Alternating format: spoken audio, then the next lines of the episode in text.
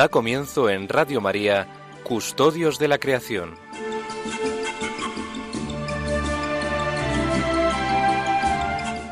Dirigido por Lorena del Rey.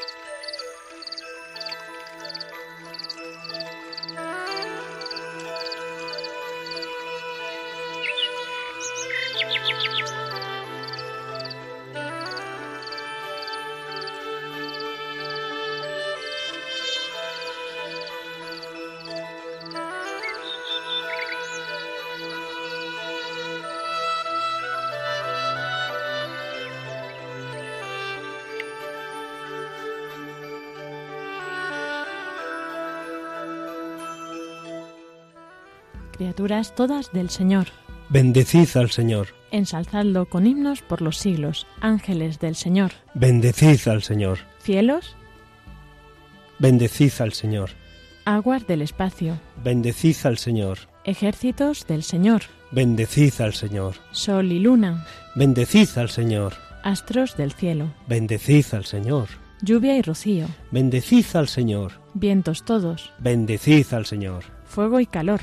Bendecid al Señor. Fríos y heladas. Bendecid al Señor. Rocíos y nevadas. Bendecid al Señor. Témpanos y hielos. Bendecid al Señor. Escarchas y nieves. Bendecid al Señor. Noche y día. Bendecid al Señor. Luz y tinieblas. Bendecid al Señor. Rayos y nubes. Bendecid al Señor. Bendiga la tierra al Señor. Ensálcelo con himnos por los siglos.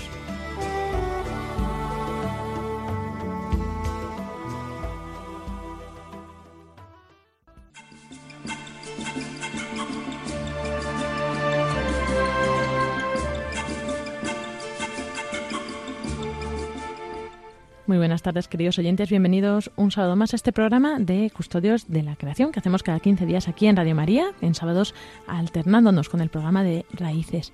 Y bueno, pues aquí estamos de nuevo preparados para comenzar eh, un nuevo programa, para dar a conocer pues las grandezas ¿no? que ha hecho Dios con nosotros, que ha hecho Dios en la naturaleza. Y así hemos empezado hoy con el cántico de Daniel, eh, pues el cántico de los tres jóvenes que están en el horno y están bendiciendo al Señor por su creación pues ojalá nosotros también bendigamos en todo lo que hagamos a Dios por su creación, por lo que ha hecho nosotros, por todo lo que nos ha dado.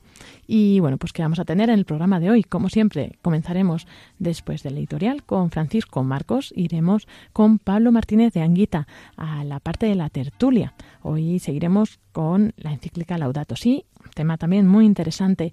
Después tendremos una entrevista que nos trae Francisco Marcos y que os recomiendo que no os perdáis, Ricardo Vélez. Y luego, por fin, la parte última será sobre eh, los árboles en la Biblia. Hoy toca la mirra y esto será con Iván Renilla.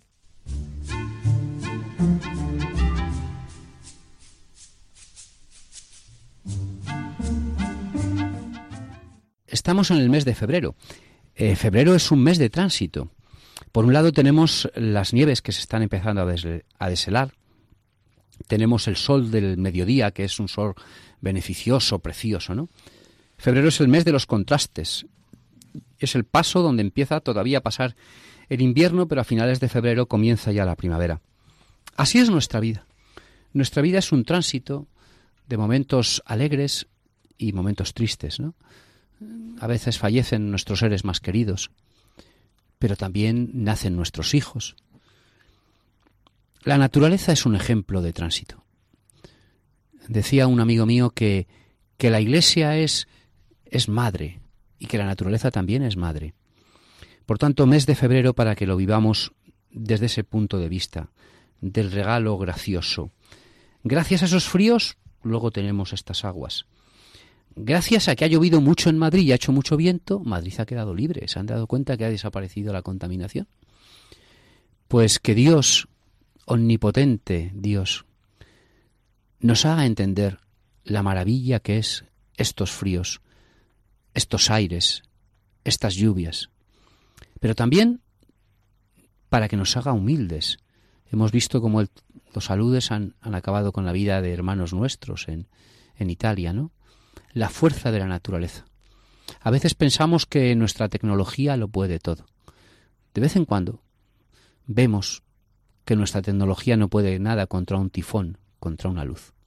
Dios, omnipotente, te damos gracias por el mes de febrero y de marzo y de abril y de mayo, por todos. Muchas gracias.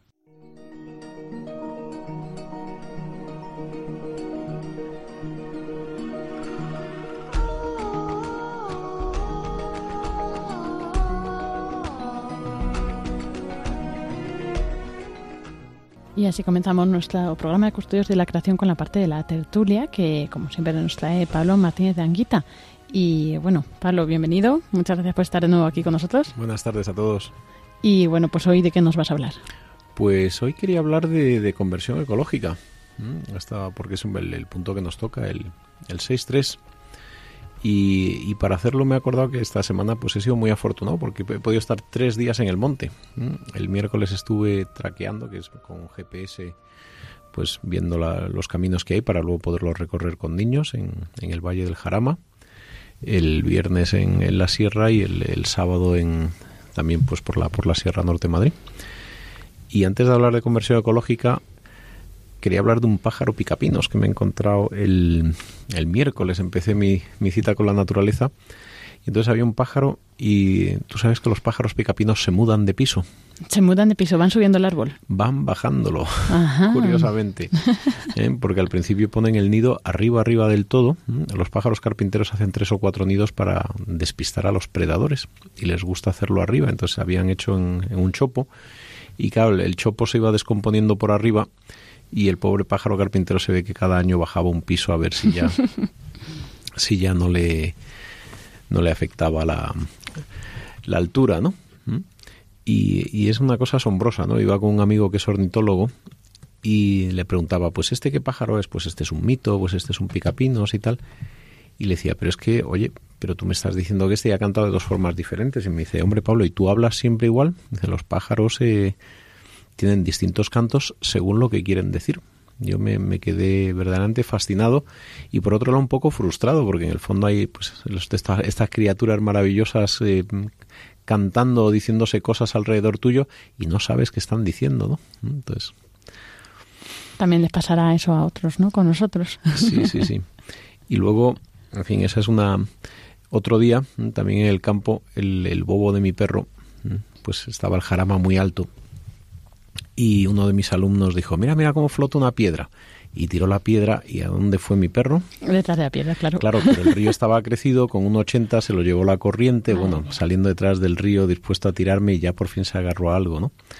Lo que es, lo que es el instinto del perro, el ver una piedra y, casi se me muere, ¿no? Y luego el tercer día lo que me pasó con, con animales es encontrarme una manada de jabalíes. Entonces eran, me los crucé cruzando la carretera por la Sierra de Madrid ocho o nueve jabalíes de un año y una hembra negra inmensa, eh, que era una, una madre una madre detrás de, detrás de ellos haciéndoles cruzar la carretera. Yo como era de noche iba con cuidado porque ya alguna vez he algún susto con jabalíes. Pero, en fin, y, fíjate que todas estas cosas de pues que los, los, pájaros se comunican y, se dicen cosas, eh, eh, van buscando una casa segura pero que no se les caiga.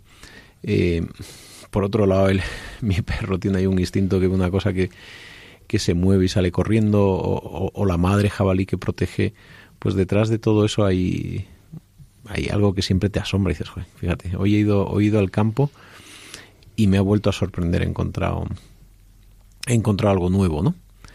Y me acordaba con esto de, de una de, de, una frase del Papa, ¿no? Y, y la voy a leer. Dice, la conciencia de que cada criatura refleja algo de Dios y tiene un mensaje que enseñarnos o la seguridad de que Cristo ha asumido en sí este mundo material y ahora resucitado habita en lo íntimo de cada ser, rodeándolo con su cariño y penetrándolo con su luz. También el reconocimiento de que Dios ha creado el mundo escribiendo en él un orden y un dinamismo que el ser humano no tiene derecho a ignorar. Cuando uno lee en el Evangelio que Jesús habla a los pájaros y dice que ninguno de ellos está olvidado ante Dios, ¿será capaz de maltratarlos o hacerles daño? Invito a todos los cristianos a explicar esta a explicitar esta dimensión de su conversión, permitiendo que la fuerza y la luz de la gracia recibida se explayen también en su relación con las demás criaturas y con el mundo que nos rodea, y provoque esa sublime fraternidad con todo lo creado que tan luminosamente vivió San Francisco de Asís. Pues yo cada vez que veo los jabalíes digo, fíjate lo que es la maternidad, que es verdad que en, el ser humano es llega a su plenitud, ¿no? y en la Virgen con Cristo pero ya en, todos los vertebrados, en los jabalíes, ya hay una madre que, está cuidando a la prole, ¿no? Y que está pendiente de, cruzar la carretera. O, el deseo de explorar, de, pues esa curiosidad, esa, esa, esa razón que lo queremos abrazar todo, ¿no? Pues mi perro a pequeña escala y un poco más bobo va detrás de las piedras, pero yo voy detrás de las de las fórmulas lógicas, matemáticas también, ¿eh? Pensaba que ibas a decir que ibas detrás de tu perro. También, también, que ahí estuvo a punto de tirarme y digo, mira, le voy a salvar la vida, pero luego le... No, pero esa, esa curiosidad que tiene mi perro, que ve una cosa que, que, se mueve y va detrás, y a mí pues me pasa lo mismo con, con conceptos de otra índole científico, ¿no? O también con la necesidad de tener una casa y una casa eh, pues eh, pues segura, donde no te hagan daño, donde por otro lado pues no, no estés a la intemperie, ¿no?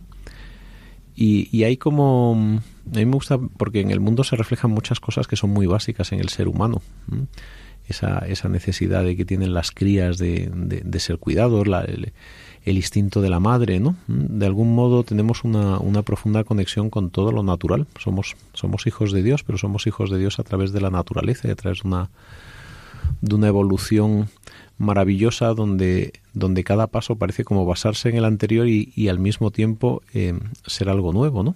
Es como es verdad que somos algo nuevo como la piedad de Miguel Ángel, pues es es, algo que no es solo mármol, pero está hecho de un mármol precioso, ¿no? Y nosotros estamos hechos de, de ese polvo de estrellas, de ese material genético y de, toda esa vida que fluye pues en los pájaros, en los jabalíes y en, y en los perros, ¿no? Y, y, entonces en todos ellos está, está la mano del Señor, está, está ese milagro de la vida, la vida que curiosamente comenzó, según dicen los científicos, porque hay solo cuatro bases, adenina, Tú eres bióloga, me tienes que ayudar.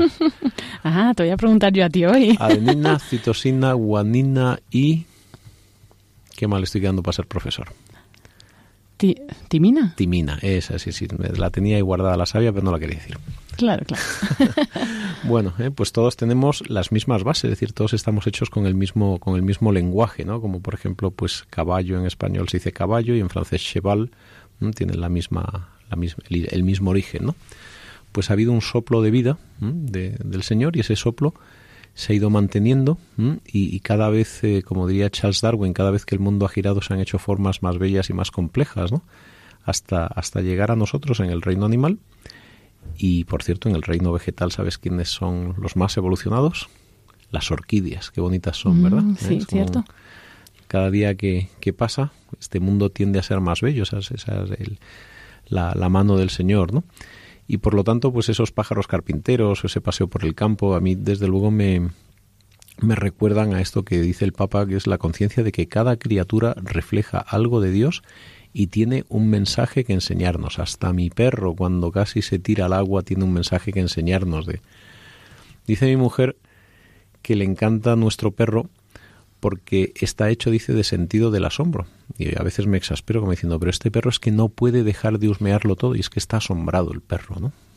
Pues, pues fíjate, ¿Eh? hay, hay, siempre algo, algo, algo que aprender de las criaturas vivas.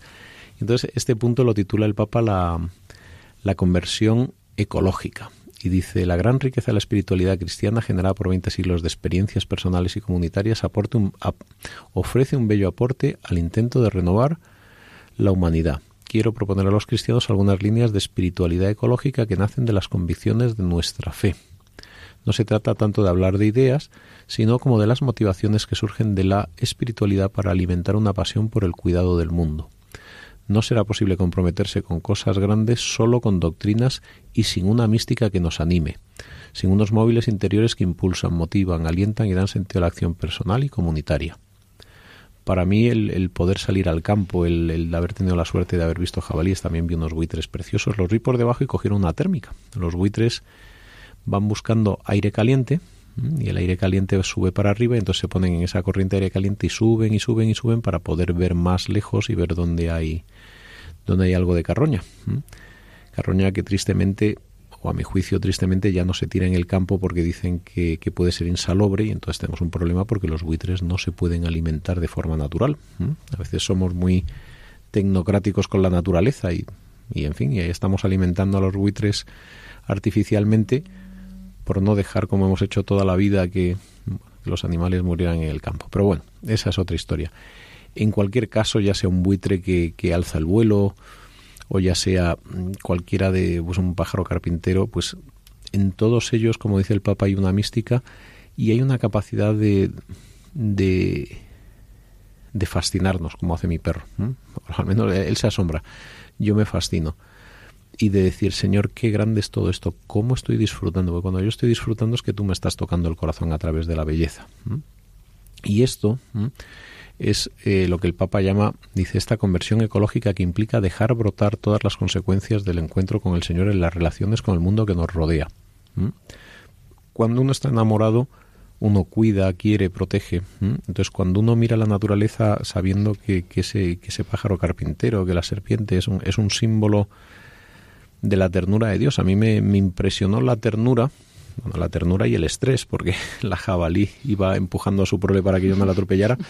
Pero es verdad, estaba ahí eh, jugándose el pellejo, que yo la podía haber atropellado para que no atropellaran a, a, a, los rayones, ¿no? Bueno, ya eran, eran unos jabatos, ¿no? Pues, pues de algún modo en todo eso, cuando uno está atento y, y escucha la naturaleza en el sentido pues de yo siempre invito a escuchar los pájaros que como dice mi amigo tienen muchos cantos diferentes cuando uno escucha cuando uno mira al final eh, percibe que hay hay algo bello no es, una caricia del Señor y eso es, es, es, una parte de esa conversión ecológica a la que el Papa nos invita a, no solo a escuchar la palabra de Dios a través del Evangelio o de la compañía o de los amigos, sino también a, escuchar al, Señor a través de sus, de sus obras, de las obras que nos conmueven y así, como dice el Papa, vivir la vocación de ser protectores de la obra de Dios, que es parte, continúa el Papa diciendo, de una existencia virtuosa y no consiste en algo opcional ni en un aspecto secundario de la experiencia cristiana. Vivir fascinados, vivir maravillados, es, es parte de nuestro camino. Y yo, como siempre, y como va a llegar la primavera dentro de poquito, pues salir al campo para mí que es oración. Eso desde luego. Y la verdad es que me parece impresionante esta relación que hace aquí el Papa, porque es verdad que muchas veces dicen que, bueno, pues que tampoco es tan importante, ¿no? O sea, que al final una conversión o un ser cristiano que, que tiene que ver a lo mejor con eso, ¿no? Pero yo no me cansaré de insistir en que es que la fe es algo transversal, que no es algo que puedas recluir a una parte de tu vida y el resto de tu vida es independiente de ella. Y aquí lo vemos claramente. Pero además la fe es algo Mm, que por decirlo así se, se despierta. La, naturaleza te fascina y te pregunta y dices, pero, pero qué cosa más bonita, ¿qué es esto? Qué bien me siento, que ¿cómo es posible todo esto? Y al mismo tiempo cómo es posible no en el sentido lógico de, cómo se construye o cómo hemos llegado hasta aquí, sino de, de admiración, de la belleza es como el, no sé, el, nombre del Señor es, su forma de hablar con nosotros. Además, eh, uno puede razonar de una forma, puede tener un discurso, puede tener otro, una sensibilidad, una religión, una espiritualidad, pero la conmoción es algo que sentimos todos los, los hombres, las mujeres, y yo me atrevería a decir que hasta mi perro. ¿eh? Es decir, que, que ahí te, todo lleva el sello del Señor, todo lo que ha ido evolucionando se, se estremece ante, ante las cosas bonitas, ante el, ante el rumor del agua. Curiosamente me decían que, que por ejemplo, cuando, cuando un niño eh, es pequeño, se pone a, pues una madre habitualmente se pone como la, mirada a 20 centímetros del niño, que es donde el niño fija la mirada. Y que tenemos un sentido del ritmo y nos gusta la música que tiene un, un ritmo más o menos constante y que eso pues, puede estar relacionado con, con que la, vida del ser humano es, rítmica, el, corazón late constantemente, el, el niño está, está tranquilo cuando, cuando escucha el corazón de la madre y, y, de algún modo estamos hechos ya desde pequeñitos para que haya cosas que nos parezcan bellas. Un, un ritmo bonito, pues dicen que evolutivamente tiene que ver con, con lo que hemos aprendido de la tranquilidad que nos da el, el corazón, ¿no? De un modo misterioso percibimos algo que se llama belleza y que está ahí y que no lo hemos puesto nosotros y que no nos lo inventamos y que lo descubrimos, ¿no? Y eso es vivir a la búsqueda y caza de belleza, pues es una es una tensión por la en el fondo por, por dejarse tocar por Dios y a mi juicio pues un camino precioso de, de santidad, de crecimiento y de y de disfrutar apasionadamente el, mundo que es un regalo. Quizás es verdad que entiendo que es más difícil a lo mejor a una persona que no está tan en contacto con la naturaleza o no está tan acostumbrada, ¿no? Cómo interiorizar esto y darse cuenta tanto de, ese asombro como, como de que luego eso tiene unas consecuencias en su vida, ¿no? Yo creo que quizá por eso también cuando el ser humano es un habitante de una ciudad y cuando es más grande yo creo que esto se agrava, ¿no? Es más yo creo que la vida es gracia. Y, la gracia fluye y, nos viene a través de un encuentro con un amigo, de una palabra, de, algo que nos sucede, o de una banda de gansos que se nos cruza por el horizonte y nos recuerda que hay un horizonte más grande del que nosotros imaginamos, por ejemplo, ¿no? Pero cuando, cuando se dice que todo es gracia, todo es gracia, incluido todo lo que fluye en la naturaleza. Y, y, además eh, quien se educa en percibir esa gracia, creo que, vive con una, con una enorme paz, ¿no? Las personas que, que están cerca de la naturaleza, yo creo que pues te, te, toca un poco la, la forma de ser, de, de, vivir como más tranquilo, con los propios ritmos de la naturaleza, de, de entender las cosas fundamentales y básicas de la vida, entender la, la, importancia de un hogar, pero si es que hasta los pájaros carpinteros es fundamental para ellos un hogar, es que todo te reclama un hogar. Todo te reclama, por ejemplo, o por lo menos en, una gran cantidad de mamíferos y, vertebrados, eh, una, un padre y una madre de una especie que cuidan a la prole juntos para sacarlo adelante. Hombre, pues en otras especies de vertebrados como las serpientes se apañan bien solas y los cocodrilos y tal, pero cuanto más evolucionado, más inteligente, decirlo así, más capacidad de, percibir la belleza tiene un animal, pues habitualmente el, hay una, pues en los leones hay una vida comunitaria, no digo yo que sea una pareja, ¿no? Los pingüinos sí son pareja por mucho tiempo, ¿no? Cada uno tiene su, su forma, pero, pero hay un montón de, símbolos de, de, de, un amor que, que lo impregna todo. Pues sí, yo me quedaría con esa frase que decía, ¿no? El papá de de eso, que hay que dejar la conversión ecológica que implica dejar brotar todas las consecuencias del encuentro con Cristo en las relaciones con el mundo que te rodea, ¿no? Y yo creo que eso es lo que podemos también animar a los oyentes a que a que se impliquen con esto y que lo hagan vida. ¿Cómo le gustaba al Señor las plantas en primavera? Que, que, o sea, siempre las tenía mm, pendientes o los símiles con la naturaleza, ¿no? Mm, pues porque porque la naturaleza es, es una es una referencia. Así es. Pues muchas gracias, Pablo. Y bueno, nos volvemos a encontrar dentro de 15 días. Pues así lo espero.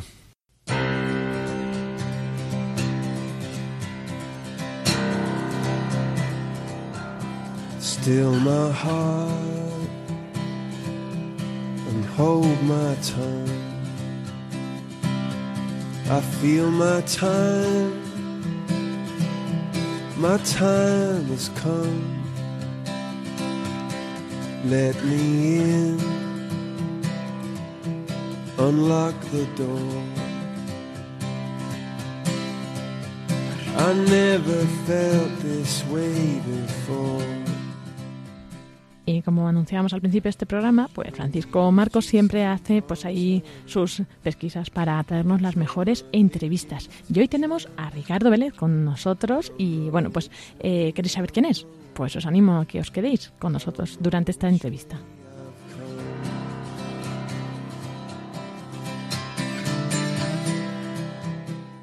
Buenas tardes, queridos oyentes de Custodios de la Creación, de nuestra emisora Radio María. Hoy tengo conmigo a una de las personas que cuando comenzamos este programa, esta andadura hace cuatro años, eh, Lorena me mandó a hacer una lista de entrevistados y aparecían cuatro personas. Ya de esas cuatro personas, dos hemos la suerte de entrevistar. Y ahora una de esas cuatro personas está con nosotros. Con nosotros está el esposo de Margarita.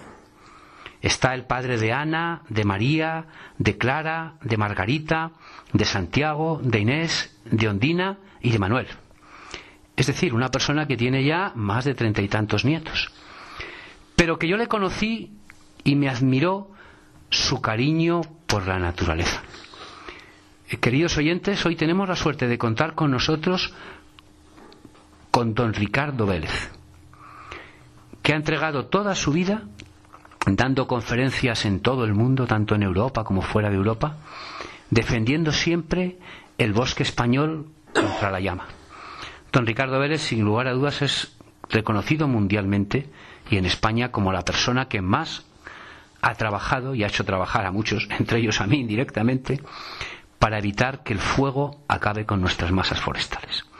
Lo primero es darle las gracias a don Ricardo Vélez, que escucha mucho Radio María, y preguntarle, Ricardo, con todo cariño, tú que has viajado por toda Europa, y lo sabes bien, que has viajado por Europa, por África, por América, ¿cuáles son para ti los principales problemas del medio ambiente en España y en Europa? Bien, eh, yo tengo que reducirme a mi punto de vista como profesional del medio forestal. Es decir, yo no puedo ni, sé hablar de todo. Pero los problemas que tenemos en España eh, en el medio ambiente se derivan por una parte de falta de gestión forestal, los montes están abandonados en gran parte, y falta de educación ambiental de la mayor parte de la población, especialmente la urbana. Europa es muy variada y ya es más difícil extrapolar estos problemas que tenemos nosotros, pero pueden existir. Bueno, ya ven, cuando un sabio habla, pues... Ricardo, el Papa Juan de Francisco, y es el que da título a este programa, nos dijo el 19 de marzo, en la misa de entronización, que era un tema interesante para todos los católicos y para todos los hombres de bien, custodiar a los más pobres, custodiar a los niños, custodiar a los ancianos y custodiar la naturaleza. Para ti, ¿qué es la custodia de la naturaleza?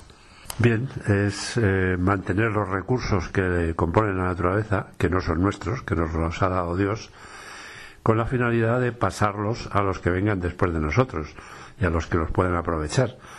Este creo que es eh, lo que tenemos que hacer. Y una pregunta muy difícil que hacemos a todos los entrevistados. ¿Qué es la vida para ti? Os recuerdo que Ricardo tiene treinta y tantos nietos. Sí, son treinta y seis.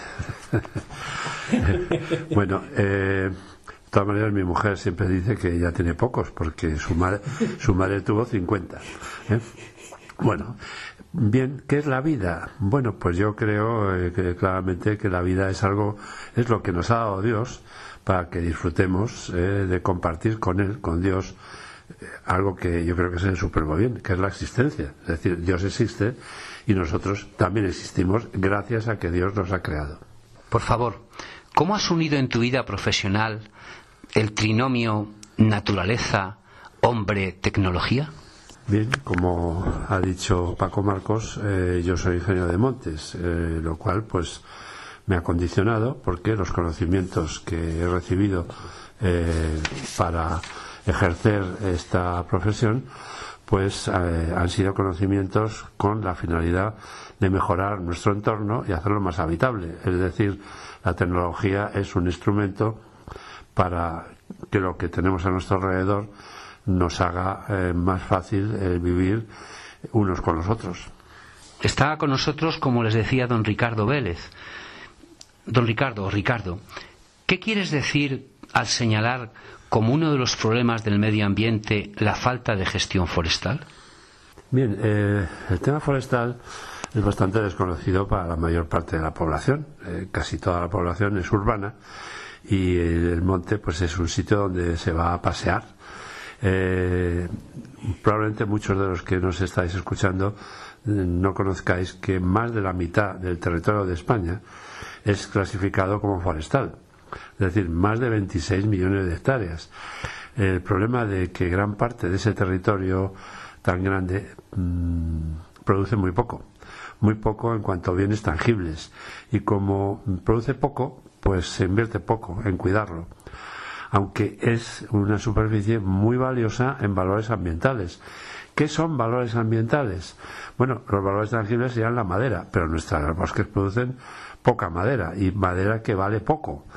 Eh, sin embargo, cuando hablamos de valores ambientales, nos referimos a la protección del suelo contra la erosión, que es necesaria para la agricultura, regular el régimen de las aguas, que es imprescindible para prevenir inundaciones, y mantener el suministro de agua a las poblaciones. Eh, si no tuviéramos eh, esa especie forestal guardando el agua, eh, mm, llegaría un momento en que no tendríamos el agua que necesitamos para beber, por ejemplo, o también la vegetación limpia el aire mediante la función clorofílica, el paisaje del que disfrutamos cuando salimos por ahí, el mantenimiento de ese paisaje, eh, que no es eh, solo. Es decir, que este, este problema de gestión forestal se traduce en que podemos perder la mayor parte de esto porque la gestión forestal cuesta dinero y no se invierte dinero, ya que eh, estamos hablando de una, un negocio que produce muy poco.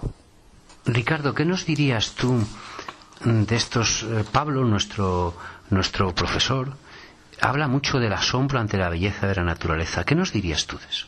Bueno, eh, primero, para asombrarse hay que mirar. Y desgraciadamente eh, muchas personas no miran, no miran, solo eh, saben lo que les han dicho. Entonces, la naturaleza está ahí. si estamos en la ciudad, inclusive, pues podemos encontrarnos una ciudad como Madrid, por ejemplo, parece que está todo urbanizado. Bueno, pues encima de Madrid pasan todos los días por la tarde bandadas de gaviotas eh, que salen de las partes sur de, la ciudad, donde estarán comiendo en los vertederos y se refugian durante la noche en el embalse del Pardo. Bueno, pues eso lo podemos ver eh, siempre que alguien nos lo diga que está por ahí. O las cosas que podemos ver en los mismos parques, eh, que hay muchas Y si salimos de la ciudad, cada uno de la ciudad lo que tiene que hacer es abrir los ojos eh, y saber que cuando pasa al lado de una montaña o al lado de un embalse o por un puerto, pues ahí hay cosas que se pueden ver. Ricardo, en este programa hablamos del ecologismo prudente, que tiene ocho premisas. Te voy a decir cuatro de ellas porque las has vivido en tu vida. Nosotros, yo te he visto como alumno tuyo vivirlas. Conocer para amar, pensar antes de actuar, no confundir los objetivos con los medios y trabajar en equipo. Tú que has vivido estas cuatro, ¿qué nos dirías de una de ellas o de dos de ellas? Hombre, pues eh, me gusta ese, ese pequeño resumen. La verdad es que eh, vale la pena inclusive recordarlo y apuntarlo. Eh, desde luego lo primero que hay que hacer es evidentemente antes de actuar saber lo que vamos a hacer. No podemos partir de, de, prejuicios, de hechos de cosas fijas que no tienen sentido, que, que alguien inventó a lo mejor, que no sabemos que ya han sido desacreditadas. No, hay que conocer y estudiar y por supuesto pensar sobre ello. Eh, lo de trabajar en equipo es absolutamente fundamental. ¿eh? Estamos en, en, un, mundo en el que, bien, puede haber líderes, pero los líderes necesitan a su lado eh, un equipo al que dirigir. El tema del equipo es fundamental. Y además eso contribuye al bienestar de las propias personas que componen el equipo. Se trabaja mejor, los resultados son mejores si hay fallos, se pueden corregir porque unos con los otros lo, pueden eh, trabajar. De manera que yo creo que es un buen programa de, de vida para todos. Ricardo, tú has sido jefe de muchos equipos multidisciplinares. Aunque él es ingeniero de montes, él ha trabajado con muchas universidades españolas que nadie, nada tienen que ver con la ingeniería forestal, con abogados, con biólogos, con geólogos, eh, con aviadores para pagar. esa si algo hay en tu vida profesional es la multidisciplinaridad. Ricardo, por favor, ¿nos podrías dar algún consejo a los que quieren gestionar el medio ambiente? Porque este programa se graba y lo escuchan de tu vida profesional. bueno, eh, los consejos son poco, poco difíciles, ¿eh? Poco difíciles. Lo primero que, el primer consejo es eh, darse cuenta de que si se cuida el medio ambiente se está cuidando para, para las personas, ¿eh? Que las personas son primero que si no nosotros eh, establecemos unos valores en las que los ponemos fuera de las personas o por encima de las personas, probablemente nos vamos a equivocar. Hay técnicas eh, que, como por ejemplo la del empleo del fuego, que se han, se han eh, perseguido precisamente por no tener en cuenta que cualquier instrumento lo podemos poner al servicio del hombre si sabemos manejarlo. ¿eh? De manera que eh, esa, esa, es la, eh, más que consejo, digamos que es un principio. El principio es que la gestión tiene que estar al servicio de las personas. Pero al servicio de las personas no quiere decir al capricho de las personas o a los prejuicios de las personas. Hay que partir de saber para qué se hacen las cosas de manera que de verdad, de verdad, lo que hagamos sea, mm, sea beneficioso para las personas, las personas no individuales, sino en, la sociedad, que es donde estamos todos, porque ahí nos ha, nos ha puesto la madre naturaleza, o digamos mejor Dios. Don Ricardo Vélez, por favor.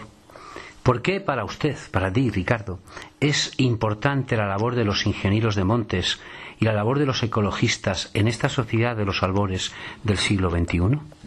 Bien, eh, dijimos al principio que uno de los problemas era el deficiente nivel de educación ambiental en nuestra sociedad. Entonces, eh, las profesiones que se ocupan de, estos temas, pues tienen, tienen una responsabilidad.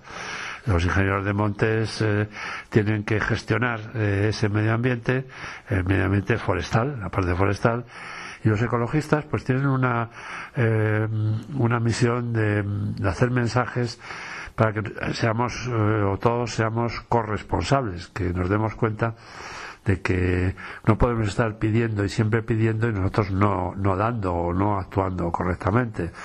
Eh, pensar que todo lo resuelvan los servicios públicos.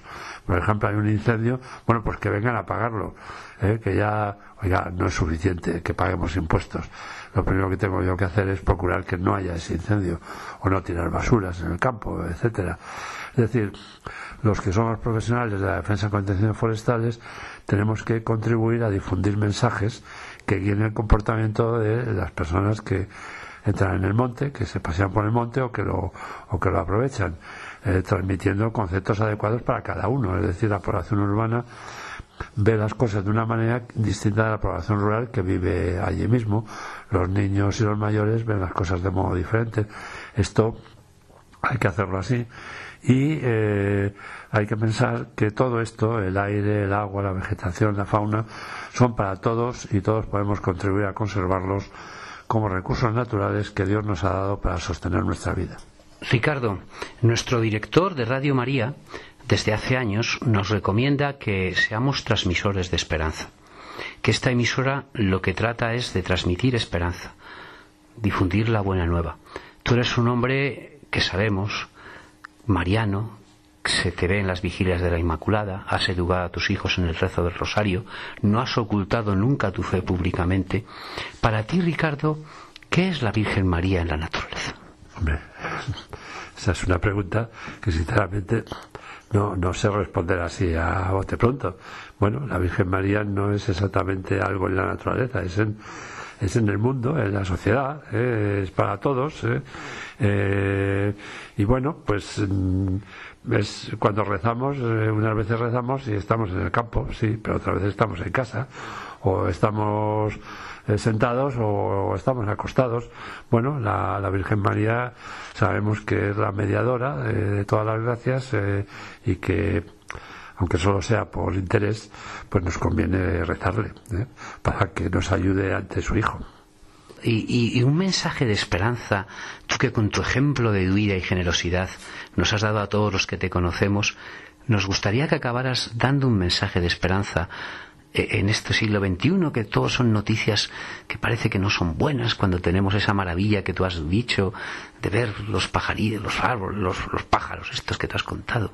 ¿Nos puedes dar un poquito de esperanza? Tú que has, viajado tanto, que has visto tanto sufrimiento a tu lado y que has curado tanto sufrimiento con tu presencia y tu palabra. Bueno, esta pregunta, pues eh, sí te la puedo contestar con algo que yo hago mm, siempre en, las charlas o las conferencias sobre incendios forestales. Siempre pongo una foto de un sitio que se quemó, en el que quedó eh, un árbol padre, un árbol que resistió y del cual caen semillas, caen semillas y ya a su alrededor pues empiezan a haber pinitos ¿eh? y que ese sitio, ¿eh? 20 mm, años después eh, de esa foto que yo muestro, pues resulta que esos pinitos se han convertido en un pinar fenomenal. Bueno, la naturaleza tiene una potencialidad, algo que nos da, que, ha, puesto Dios ahí, ¿eh? que no lo hemos puesto nosotros.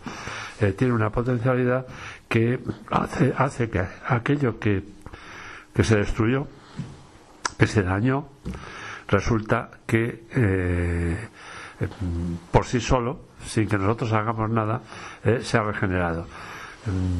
La naturaleza tiene fuerza eh, y cuando hablamos de naturaleza es no es algo mecánico que porque es porque sí, sino es porque eh, Dios está ahí detrás con todo lo que le puso para mm, que, que, lo podamos disfrutar nosotros o, o nuestros hijos o nuestros nietos. Nos comprometemos a tener algún día más con ustedes a quien para muchos de nosotros es ejemplo de vida, de entrega, de generosidad. Muchas gracias, Ricardo. Que Dios te lo pague.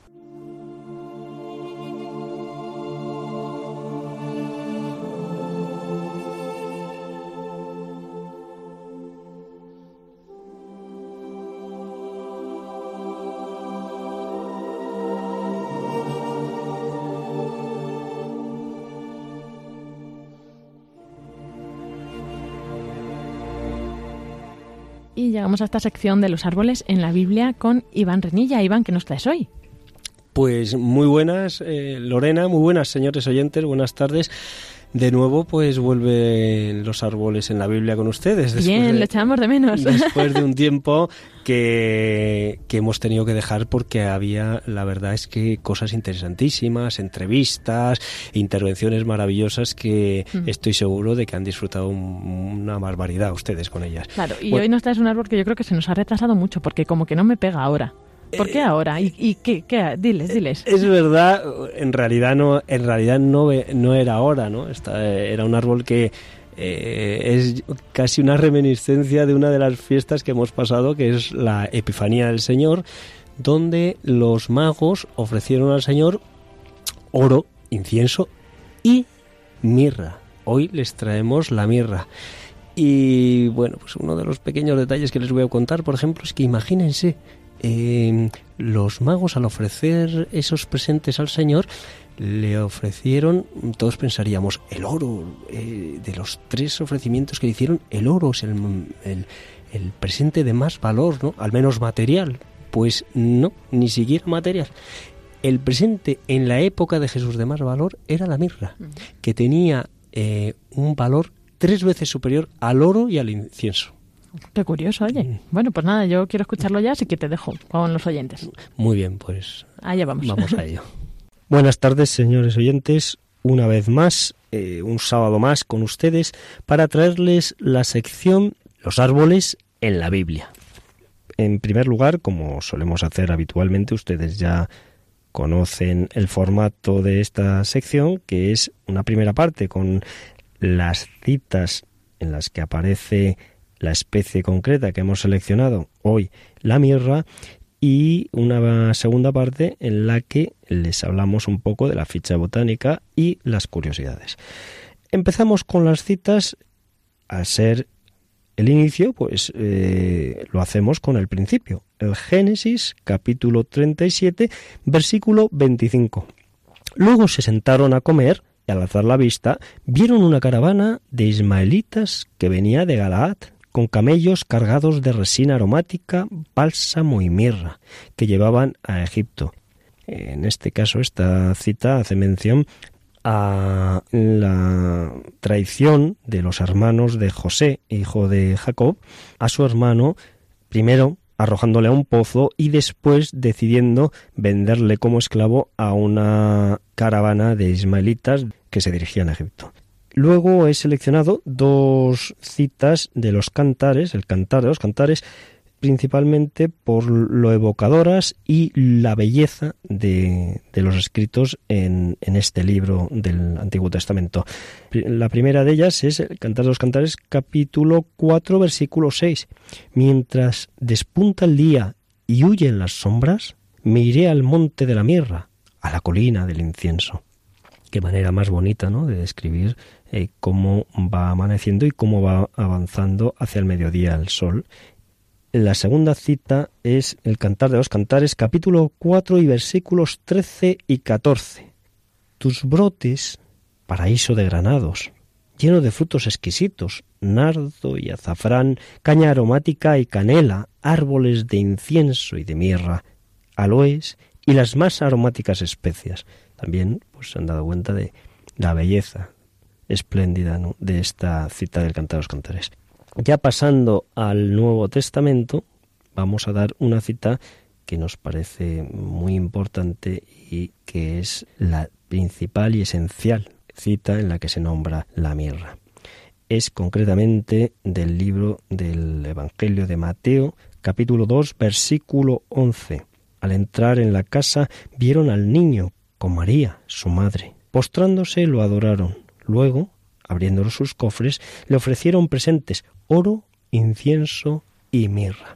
La mirra es un presente que, bueno, como ya mm, les contaré más adelante, tenía un valor en la época, en los tiempos del nacimiento de Jesús, hace más de dos mil años, verdaderamente eh, muy, muy apreciada la mirra. Y el mensaje que los magos le transmitían a nuestro Señor Jesucristo cada uno de los presentes que le hicieron le transmitía un mensaje, tenía un simbolismo, ¿no? Y en este caso, la mirra representa la humanidad, es símbolo del hombre y su destino, es decir, la muerte. Querían transmitir y reconocer la encarnación de Dios en hombre, es decir, Dios se había hecho carne, se había hecho hombre mortal. El niño Jesús era Dios, hecho hombre.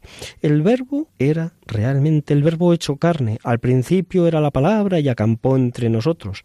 Jesús es rey de reyes y su reino no es de este mundo como el propio. Jesús le comentaría cercana su muerte ya a Pilatos.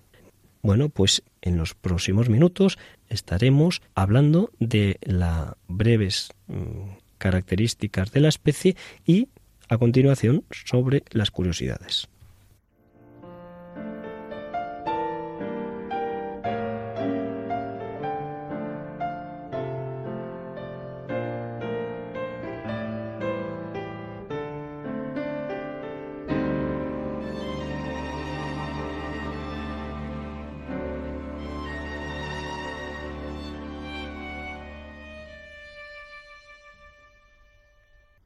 El árbol de la mirra, que así se llama, o mirra del Yemen o somalí, es el nombre con el que se conoce habitualmente, común, y el nombre botánico o nombre científico es Comifora mirra.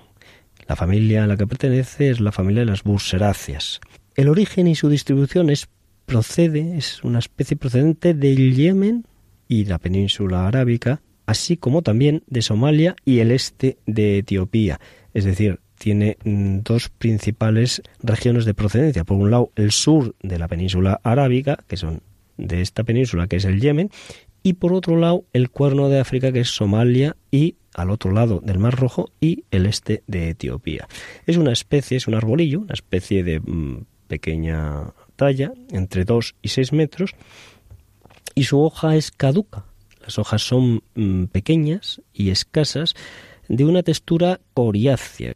En alguna ocasión lo hemos nombrado, hemos usado esta expresión, pero como a título de recuerdo, pues decirles que coriáceo significa con aspecto de cuero y que le da una mm, textura cerosa que evita las pérdidas de agua. Las ramas están de esta especie salpicadas de espinas. Vegeta en suelos pedregosos. Y bueno, pues mm, enseguida nos ponemos con las curiosidades de esta especie. En un momento estamos otra vez con ustedes.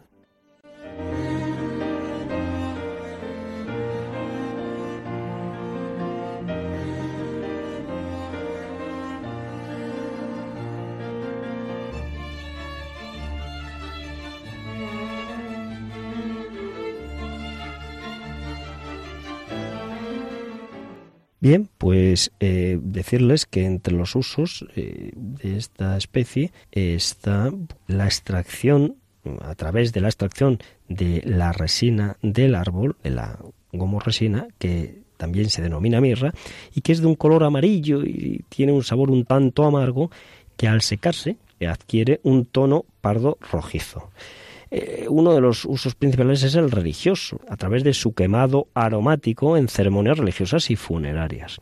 También tiene un uso medicinal. En la India se usa muy frecuentemente y muy habitualmente para los tratamientos de artritis y como repelente de insectos y de serpientes. También se usa como emplasto en zonas doloridas, contusionadas o que han sido fracturadas o que han en algún eh, miembro donde se ha producido fractura. Actualmente se aplica como antiséptico y enjuagues dentales y su uso más extendido, sobre todo en la cultura egipcia, aunque también en la cultura hebrea y árabe, era el del embalsamiento de los cadáveres. Es decir, una vez fallecidas las personas, eh, se trataban los cuerpos con sustancias como la mirra para la conservación, la mejor conservación y evitar la podredumbre de los cadáveres. En perfumería también se usa para la elaboración de perfumes y cosméticos, muy principalmente para producir cremas, especialmente eh, cremas dermatológicas. Respecto a su etimología, pues comentarles que el nombre genérico, es decir, commifora, procede del griego commis y de la palabra otra expresión que es fora, que significa productor de goma, commis fora. Y la mirra eh, viene del hebreo mor y del árabe mur, que significa amargo. Mm, eh, desde tiempos de Jesús esta eh, especie eh, ha sido muy apreciada, pero en aquellos tiempos, hace más de dos mil años, cuando se produjo el nacimiento de Jesús, esta especie era, vegetal era muy especialmente apreciada por, porque su valor, dése cuenta realmente la comparación que les voy a hacer para que se fijen que verdaderamente tiene un valor y una apreciación enorme esta especie su valor triplicaba el valor del oro y del incienso. Sí, sí, han oído bien. Triplicaba el valor del oro en tiempos de Jesús. Así que dense, cuenta ustedes del enorme detalle por parte de los magos al ofrecer una mm, sustancia, una esencia, mm, la gomorresina de la mirra, de tantísimo valor, que ella sola triplicaba a los otros dos presentes. Pero en el fondo no era mm, que también, ¿no? Pero no era solo el valor material, sino lo que querían decir con esos presentes y con esos regalos los magos a nuestro Señor Jesucristo, al Niño Dios. Bien, el aceite esencial de la mirra, mm, ¿cómo se obtiene? Pues se obtiene una vez obtenida la mirra y secada, y la mirra ya enfriada, pues se somete a destilación. Es decir, se calienta y se obtiene por destilación las gotas de resina, de aceite de resina, que es denominado mirrol y que es el responsable del aroma, del espléndido aroma que genera esta esencia, la resina de la mirra. Por último, darles una curiosidad más que es eh, la referencia que se hace eh, de la mirra en la mitología griega. Eh, es el llamado es la mirra y el llamado el mito llamado de, de Adonis, de cómo nació Adonis. Mirra o Esmirna, que así se denominaba, y que era hija de hija de un rey, el rey Cíniras de, de Chipre, que fue el fundador de Pafos y que destacaba por una enorme belleza. Afrodita tuvo celos, la diosa Afrodita tuvo celos de ella y pues intentó enfrentarla con su padre. Su padre, el padre rey Cíniras, lleno de ira y de cólera, pues la persiguió para asesinarla. Pero Afrodita, arrepentida, la transformó en un árbol para esconderla o camuflarla de la, de la vista de su padre. Y de ese árbol, Esmirna y Mirra, nació eh, Adonis, es, como todos ustedes saben, representa a la belleza. Bueno, señores oyentes, hasta un próximo sábado, si Dios quiere.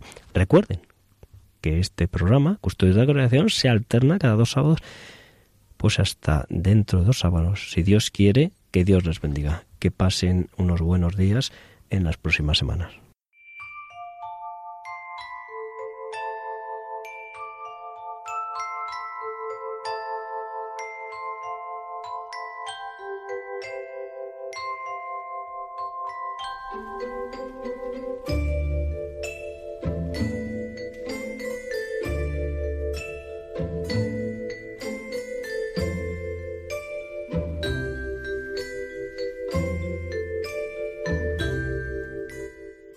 Y así, queridos oyentes, hemos llegado al final de esta jornada de, hoy del programa de Custodios de la Creación, que esperamos que hayáis disfrutado. Recordaros que seguimos unidos a través de las redes, unidos, por supuesto, en oración, pero también, pues si queréis ese contacto más físico, pues a través del mail custodios de la creación arroba custodios de la creación arroba radiomaria.es, que tenemos alguna mm, todavía pregunta pendiente de resolver, y, y luego el, en Facebook Custodios de la Creación. También ahí podéis encontrarnos y vamos dando un avance, ¿no? Cada vez que hay un programa. Así que esperamos que tengáis muy buena tarde y que este programa pues os sirva para amar más este don que nos ha dado el Señor, este don de la creación. Nos encontramos próximamente. Muy buena tarde y que Dios les bendiga.